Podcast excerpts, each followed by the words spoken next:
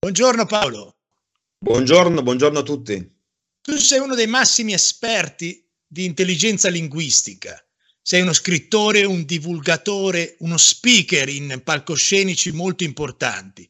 Ma per quello che concerne il podcast di oggi, Libri per il successo, il mio podcast, ti ho sì. invitato per parlare del tuo libro Basta dirlo, un libro che sì. mi ha colpito tantissimo. Io ti ringrazio di cuore per essere qui. Guarda, sono molto contento anche perché il podcast è un mondo che ho scoperto da poco e che amo, quindi quale migliore occasione, insomma. Perfetto. Per iniziare questa conversazione, ti vorrei dire una cosa, ecco, quando ho iniziato a esplorare l'argomento delle parole, un argomento che tratti nel libro, quindi essenzialmente il potere creatore delle parole, che sei quello che dici, i testi che parlavano di questo argomento erano tutti mistici, magici, spirituali. Tu invece ne parli con un approccio scientifico ed è sicuramente qualcosa di bellissimo per me. Quello che volevo chiederti, proprio per iniziare, è se c'è qualcosa nella tua vita, un aneddoto, una situazione che ti ha fatto capire sulla pelle sì. che cambiando le parole sei in grado di cambiare il tuo mondo. Non so se c'è stato, se c'è stato, qual è stato il momento che ha fatto scattare questa consapevolezza in Paolo. Sì, allora, te lo spiego, te, te, te, lo racconto con un aneddoto, che anzi ho già introdotto senza volerlo con questo mio te, te, che è, è il retaggio di una forma di balbuzia molto grave che mi ha insomma, accompagnato per tutti i primi anni di vita, fino a che la logopedista ai tempi eh, disse a mia madre che purtroppo, data la mia emotività, dato il mio modo di essere, eccetera, questo mio balbettare non sarebbe mai passato e quindi avrei avuto sempre questo genere di difficoltà. Ed era molto frustrante perché io avevo tante cose da dire anche a scuola, magari sapevo la lezione, ma mi vergognavo a parlare, quindi di fatto stavo sempre zitto perché, perché balbettavo moltissimo. E questa cosa mi ha sempre eh, sconvolto. Fin da ragazzino dicevo, ma non è possibile che gli altri parlano e io no. E quando ho iniziato a fare i primi podcast per Audible, eh, ti dico, avevo un'ansia addosso pazzesca perché il ricordo di quell'esperienza era ancora molto forte.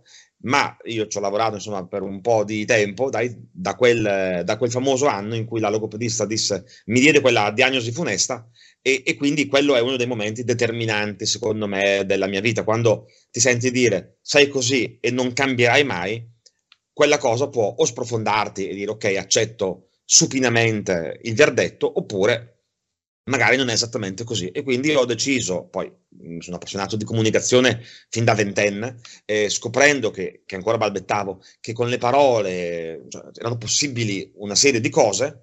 Ho visto poi che l'approccio alla comunicazione, alla formazione è spesso purtroppo bistrattato a causa di persone che ne sanno davvero molto poco e che propinano scemenza a destra e a sinistra, quindi ho detto l'unico modo che ho per condividere questo messaggio e aiutare anche altre persone a, a trovare la, la, loro strada, sentito la, la, la loro strada, ehm, è quello di andare a studiare scientificamente come funziona davvero questa cosa. E mi si è aperto un mondo e lì ho deciso ok farò il divulgatore perché leggere alcuni libri per la maggioranza delle persone di quel genere parlo di libri di quel genere è davvero molto complesso e ostico e quindi il mio compito la mia missione è prendo tutta sta roba veramente complicata e la divulgo a più alto numero di persone possibili perché è un tipo di conoscenza che rende liberi.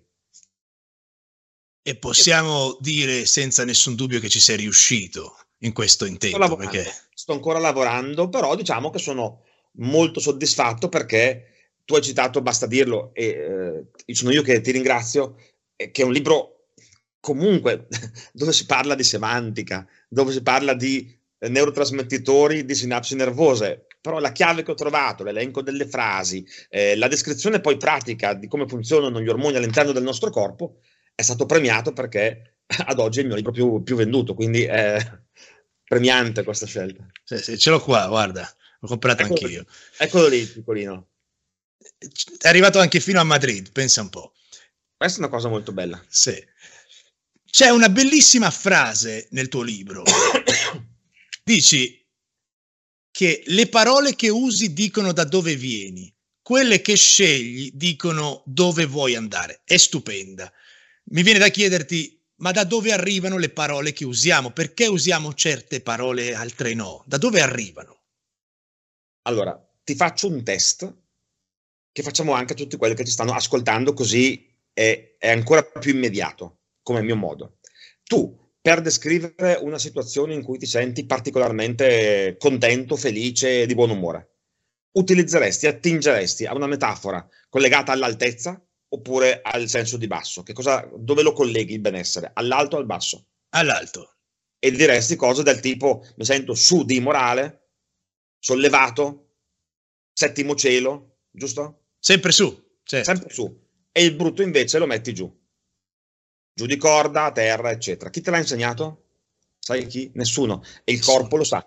Questa è la linguistica incarnata, cioè, eh, ed è una cosa affascinantissima, noi abbiamo in quanto esseri umani, dovunque, in qualsiasi contesto geografico, sociale, culturale, noi abbiamo delle parole che sono produttive di effetti uguali per tutti. E quindi ecco perché ti dico le parole che usi dicono da, da, dove vieni. Perché io, conoscendo questo tipo di codice, che poi trasferisco chiaramente, ti ascolto parlare per dieci minuti, sento che parole usi e so come stai, so qual è il tuo retaggio, so quali sono i tuoi pensieri, le tue convinzioni, i tuoi paradigmi. E questo mi permette di capirti molto meglio.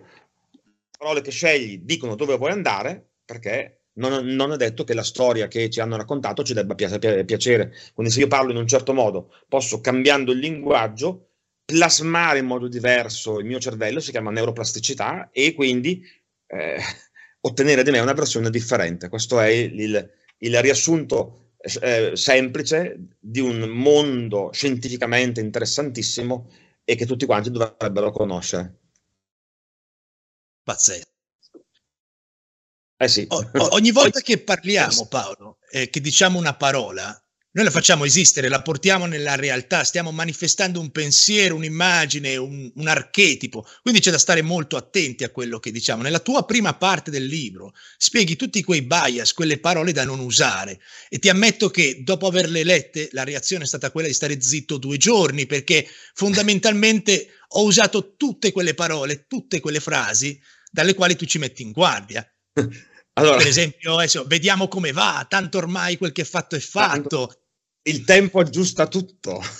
Eh, noi parliamo così e il fatto che tu abbia avuto come reazione quella del silenzio per due giorni vuol dire una cosa, hai capito perfettamente il libro. Perché la reazione primaria che uno ha quando scopre che nessuna parola resta impunita dovrebbe essere quella del ok, nel, nel dubbio taccio, che non è una cosa brutta o che dico in modo provocatorio, vuol dire prima di parlare o scrivere mi chiedo che cosa faranno quelle parole. Se una persona, se un essere umano si pone questa domanda, cioè, ha già fatto tre quarti del lavoro, perché il resto poi è capire, studiare, leggere, leggersi gli elenchi. È il momento in cui prima di parlare mi fermo e penso. Perché, eh, sai qual è il grande problema? È che la maggioranza delle persone dà poco peso alle parole perché pensa che, ma sì, tanto è un modo di dire, tanto è un proverbio, tanto, ma sì, cosa vuoi che facciano le parole? In realtà le singole parole dichiarano, ecco di nuovo la frase di prima, le parole che usi dicono da dove vieni, le parole che usi dichiarano il tuo atteggiamento mentale rispetto a una situazione. Dire, ma sì, dai, le cose si aggiusteranno, di fatto ti deresponsabilizza rispetto all'impegno previsto, ti toglie energia e ti toglie il glicogeno che è alla base della motivazione, della forza di volontà per fare le cose e te automaticamente ci metti meno del, del, del tuo, diventi più passivo. E questo è un bias, un errore cognitivo che noi possiamo capire dal linguaggio. Quindi ascoltandoti parlare dici, ah caspita, sto commettendo questo errore, quest'altro, quest'altro, e poi correggi. Esattamente come sta succedendo a te, quindi eccellente la tua reazione in questo senso. Che poi non è neanche una cosa che solamente tu fai a te stesso, il modo in cui parli è, è anche il modo in cui tu vieni percepito dagli altri, perché c'è quell'altra parte del tuo libro dove dice, per esempio, tutte quelle frasi non voglio rubarti del tempo, non vorrei disturbarti, cambiare le tue parole fa crescere l'autostima, la fiducia e anche il modo in cui ci percepiscono. Quello ti vorrei chiedere, da dove inizia una persona questo processo di trasformazione, perché è un processo lungo e tu stesso lo dici, qua non è, ci sono formule magiche, qua c'è un percorso da fare. Qual è il punto iniziale per iniziare questo percorso?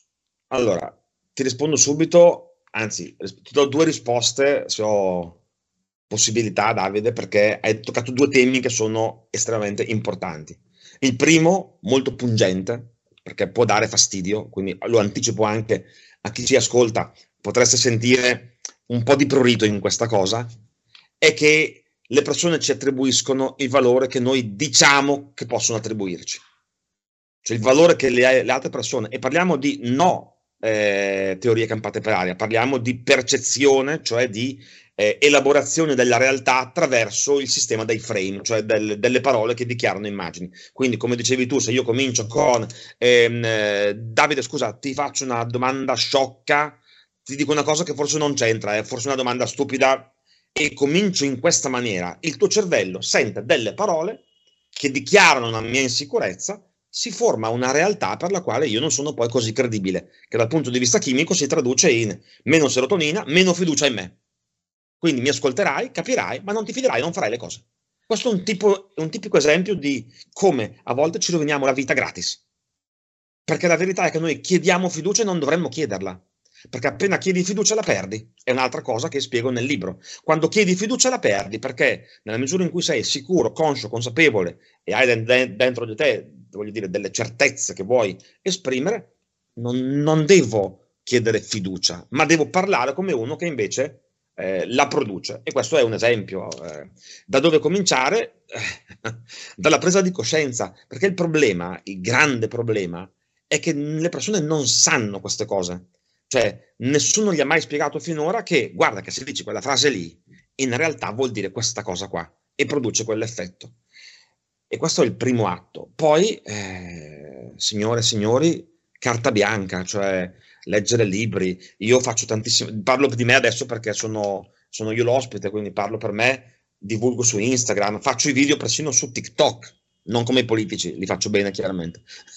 e, divulgo, faccio, scrivo articoli, faccio tantissima divulgazione proprio free, proprio perché tutti abbiano la possibilità i libri, insomma, dove che vi piace. L'importante è sapere che quando parlate qualcosa succede. E questa è la sfida più, più alta, importante, di più alta. Lo dico in automatico, perché è una cosa bella e quindi in alto. Quindi va su. Eh, certo. Ma sai, sai, Paolo che eh, qualche settimana fa avevo letto un aneddoto dell'antropologo Robert Levi o Levi, non so cazzo si pronuncia. Questo eh. negli anni 50 era a Tahiti e stava studiando la cultura della popolazione autoctona e fece una scoperta sorprendente. I tahitiani non avevano un termine per descrivere il dolore interno, la Beh. sofferenza emozionale.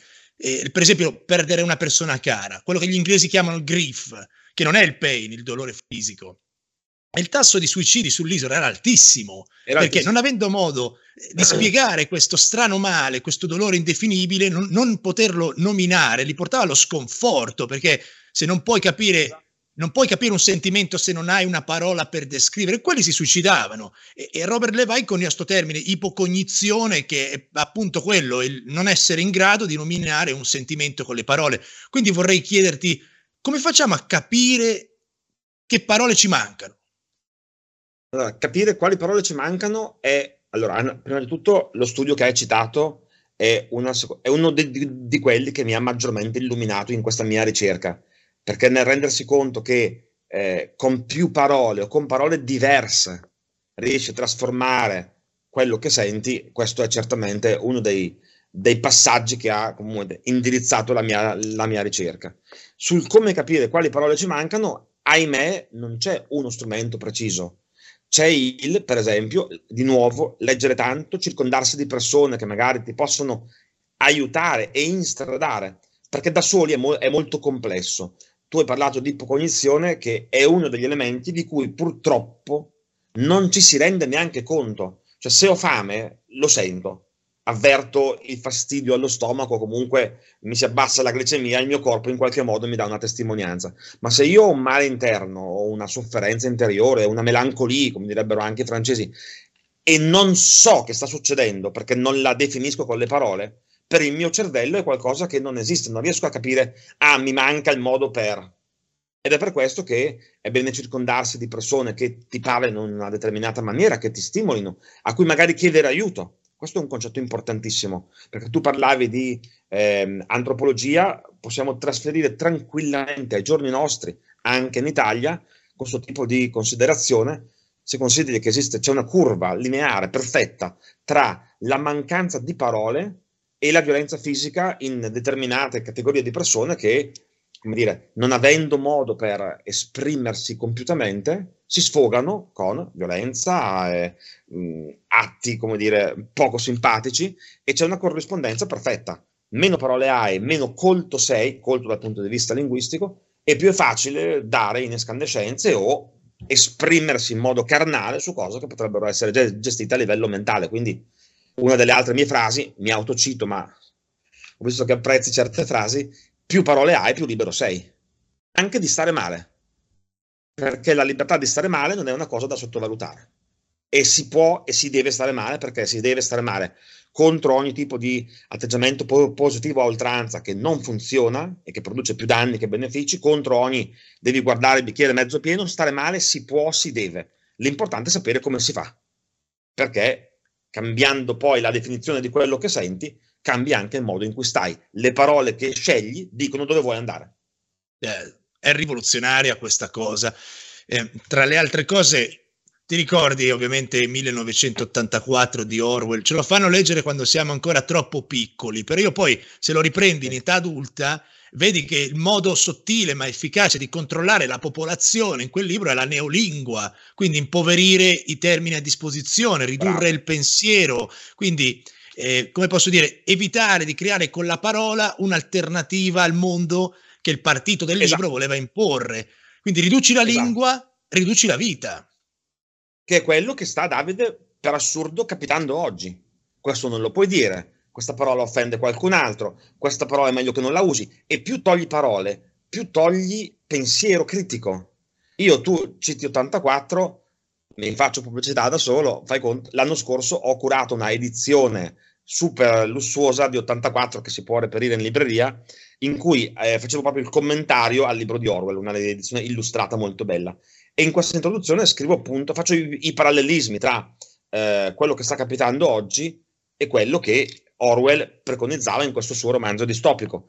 Ai tempi, quando io lo lessi, pensavo fosse un romanzo distopico, in questo momento è un saggio di cronaca, perché descrive esattamente quello che sta capitando. Speriamo che non diventi un libro di storia fra vent'anni, per cui leggeremo quel libro e diremo, ah, vedi che è successo così. Per cui io ce l'ho spesso il dente avvelenato contro quelli che dicono questa parola non si dice, questa parola offende, perché nelle parole non c'è offesa. E togliere una parola non risolve i problemi di cui siamo tutti oggi circondati. Non è togliendo le parole, è imparando a definire le cose in modo diverso. Perché se a una persona gli dici quella roba lì te non la puoi dire e basta, non gli dai l'alternativa, non lo stai arricchendo, lo stai impoverendo. Pazzesco. Tra l'altro adesso eh, tu sei un esperto di intelligenza linguistica, quindi quando entri magari in un gruppo di WhatsApp e vedi i geroglifici e vedi che si sta trasformando il testo con, con le faccine, ecco, già hai fatto la reazione che io mi, mi, immaginavo, ti sei tolto gli occhiali, ti sei messo le mani sulla faccia. Lo sto descrivendo perché è un podcast, qualcuno lo vedrà, ma qualcuno lo ascolterà, sì, sì. però... Si è messo agli atti, Paolo a momenti sviene. Sì, esatto, come, come quando ascolti i film eh, senza il, il, suono, però sì, eh, sta succedendo questo. Sta, sta, succedendo questo, ci stiamo impoverendo, infatti guarda, quando mi dicono, eh, mi danno i numeri dei libri, adesso sto per andare a teatro in Italia, portando, voglio portare un monologo in giro per l'Italia su questa cosa, resto sempre da un lato contento perché la soddisfazione personale è chiaramente alta, ma intimamente felice perché dico, in un mondo in cui ci sono sempre meno parole, sempre più segni, si parla sempre di meno, si contraggono le parole e non è attenzione eh, purismo o incapacità di adeguarsi al momento presente, perché se c'è uno, eh, come dire, sempre al passo coi tempi, sempre sul pezzo, mi adeguo a tutte le condizioni. Però la verità è questa. Stiamo parlando sempre di meno. Tu incontri le persone, incontri mol- molti giovani, fra l'altro, e gli parli, io cioè, ne incontro veramente migliaia. Questa settimana, tra eventi, varie conferenze, ho ad oggi incontrato 2500 persone. E, e parlo con tante di queste persone. Alcuni fanno fatica a esprimersi siamo in un'epoca in cui a voce, cioè scrivere si riesce, ma a voce fanno fatica a esprimersi. La formazione universitaria oggi, e lo so perché mi sono iscritto a un'altra università per ingannare il tempo, faccio i test, faccio gli esami compilando le crocette a volte. E se tu impari a rispondere agli esami con le crocette e non hai lo stress del colloquio e lo sforzo cognitivo di esprimere un'idea davanti a un essere umano, poi quando trovi a parlare alle persone, ah, ah, ah. Adesso è uscita la polemica eh, in questi giorni di questa influencer, una tizia che sistema i vestiti ne, negli armadi, che ha detto i vecchi non devono votare, è incavolata perché i vecchi devono stare a casa a morire. Io aggiungo, non sono d'accordo, e aggiungo ai giovani che quando gli parli insieme fanno fatica a mettere insieme quattro frasi, se consideriamo che alla capacità di eloquio corrisponde la capacità intellettiva di risolvere i problemi, attenzione a, a chi parla male. Io mi schiero sempre contro i politici che parlano male, non entro nelle posizioni mai, ma prendo un po' in giro i politici che parlano male perché dico, se uno non è capace di coniugare un verbo, a quella incapacità di coniugare un verbo corrisponde una incapacità cognitiva di risolvere problemi complessi. È un dato di fatto scientifico. E mi chiedo come possono delle persone che non sanno parlare in italiano governare un paese che si trova ad affrontare delle sfide, diffidate da quelli che parlano male e, attenzione, esortandoli a parlare meglio e veicolando parole, perché la mia non è una critica, non è un destruence, cioè distruggo, è un construence. Prendiamo atto del fatto che le parole ci servono, perché se non sappiamo parlare bene, caro Davide, poi ci prendono in giro. Poi ci fanno i proclami politici a destra e a sinistra e noi non abbiamo la capacità di capire cosa ci stanno dicendo davvero e quindi ci facciamo fregare. Io ce l'ho moltissimo a cuore questa cosa, perché essere liberi vuol dire avere la capacità di capire quello che gli altri ci dicono davvero e avere la capacità di esprimere quello che siamo dentro. Basta. Ma tu pensa che eh, io l'ho provato sulla pelle con, con, dei piccolissimi accorgimenti sulle frasi che dici, si ottengono dei risultati pazzeschi. Te, tanto tempo fa io ero ossessionato, cercavo un lavoro, cercavo un lavoro, poi ho cambiato, non so perché il modo di parlare ho detto vado a trovare un lavoro e poi l'ho trovato, cambiando cercare con trovare. O per esempio quando una persona dice voglio un buon marito e quello che stai cercando è un marito buono, quindi sei sposato, non viene con te, mm, come posso dire, anche quello che desideriamo a volte cerchiamo di portare con le parole un pensiero, ma non lo facciamo in modo lineare, in modo Bravo. nitido. E quello secondo me è la chiave, che il tuo pensiero sia poi manifestato esattamente con le parole che devono essere lì. Quindi se tu vuoi cercare un lavoro non lo trovi, lo stai cercando, non lo stai trovando. E è diverso. Dire, bravo, anche questo è un punto iper importante. Il cervello obbedisce, fa quello che voi gli dite di fare. Cercare, visto che mi stuzzichi su questa cosa che è nel, nel linguaggio comune, cercare non implica trovare nella misura in cui per assurdo tu trovi qualcosa, trovo le chiavi e avevi in mente le devo cercare, hai contraddetto te stesso, quindi il cervello fa il possibile per assurdo per remare contro. E quindi una delle provocazioni che ti lancio, vi lancio, giusto per, ecco, ma a me piace stimolare le persone alla riflessione, a porsi un po' di domande nuove. Partite da questo dato di fatto, quello che avete nella vita in questo momento, questa è pungente, bene o male è quello che avete chiesto senza saperlo. Però, come dicevi tu, buon marito, ok, è un esempio di, ha quella frase dentro tante di quelle implicature che potremmo scriverci un libro. Eh, no, lo so, però è, il senso è quello. Sì, sì, è, hai centrato perfettamente la, la questione. Implica delle cose che ti portano poi ad avere relazioni, se le trovi, di sicuro non produttive di buoni risultati. Quindi partiamo da questo. Quello che abbiamo nella vita è quello che, bene o male, ripeto, salvo gli imprevisti, adesso, senza poi ehm, andare nelle eccezioni tristi, tragiche, drammatiche. Di base ho detto, ma bene o male quello che abbiamo chiesto. Se non ci piace quello che abbiamo, beh, forse dovremmo chiederci le cose in maniera diversa. Guarda, io leggendo il tuo libro, a me sembrava di avere un, manuale di magia, e ora ti spiego perché, perché alla fine il mago quello che fa è creare con le parole, abracadabra, pare che voglia dire proprio quello, e creo quello che dico. E il tuo libro, ora, eh, con te voglio parlare eh, con la persona, però se vai a vedere chiunque legge il libro, è un manuale, è pieno di, di frasi da dire, da non dire, è, è, è pazzesco, è, è, proprio una cosa che, che se tu utilizzi eh, e lo fai piano piano, lo tieni lì con te, non penso che sia uno di questi libri, io non credo nel libro alla settimana, secondo me tutti questi libri self-help, io parlo di queste cose nel podcast, ma ne faccio due al mese, piano piano, da digerire e poi è solo uno spunto eh, per partire. Però questi libri vanno letti piano. Cioè, secondo me i libri che invece vanno letti una volta alla settimana o tutti i giorni non sono quelli, sono i romanzi, le novelle, quelli che, che ti arricchiscono magari il, il, vocabolario. Però il tuo libro è, è, è il libro di magia, secondo me, allora, inteso da quel punto di vista. Mi piace tanto e ti dico, concordo anche in questo caso, eh, adesso pare quasi che ci siamo prescritti le domande.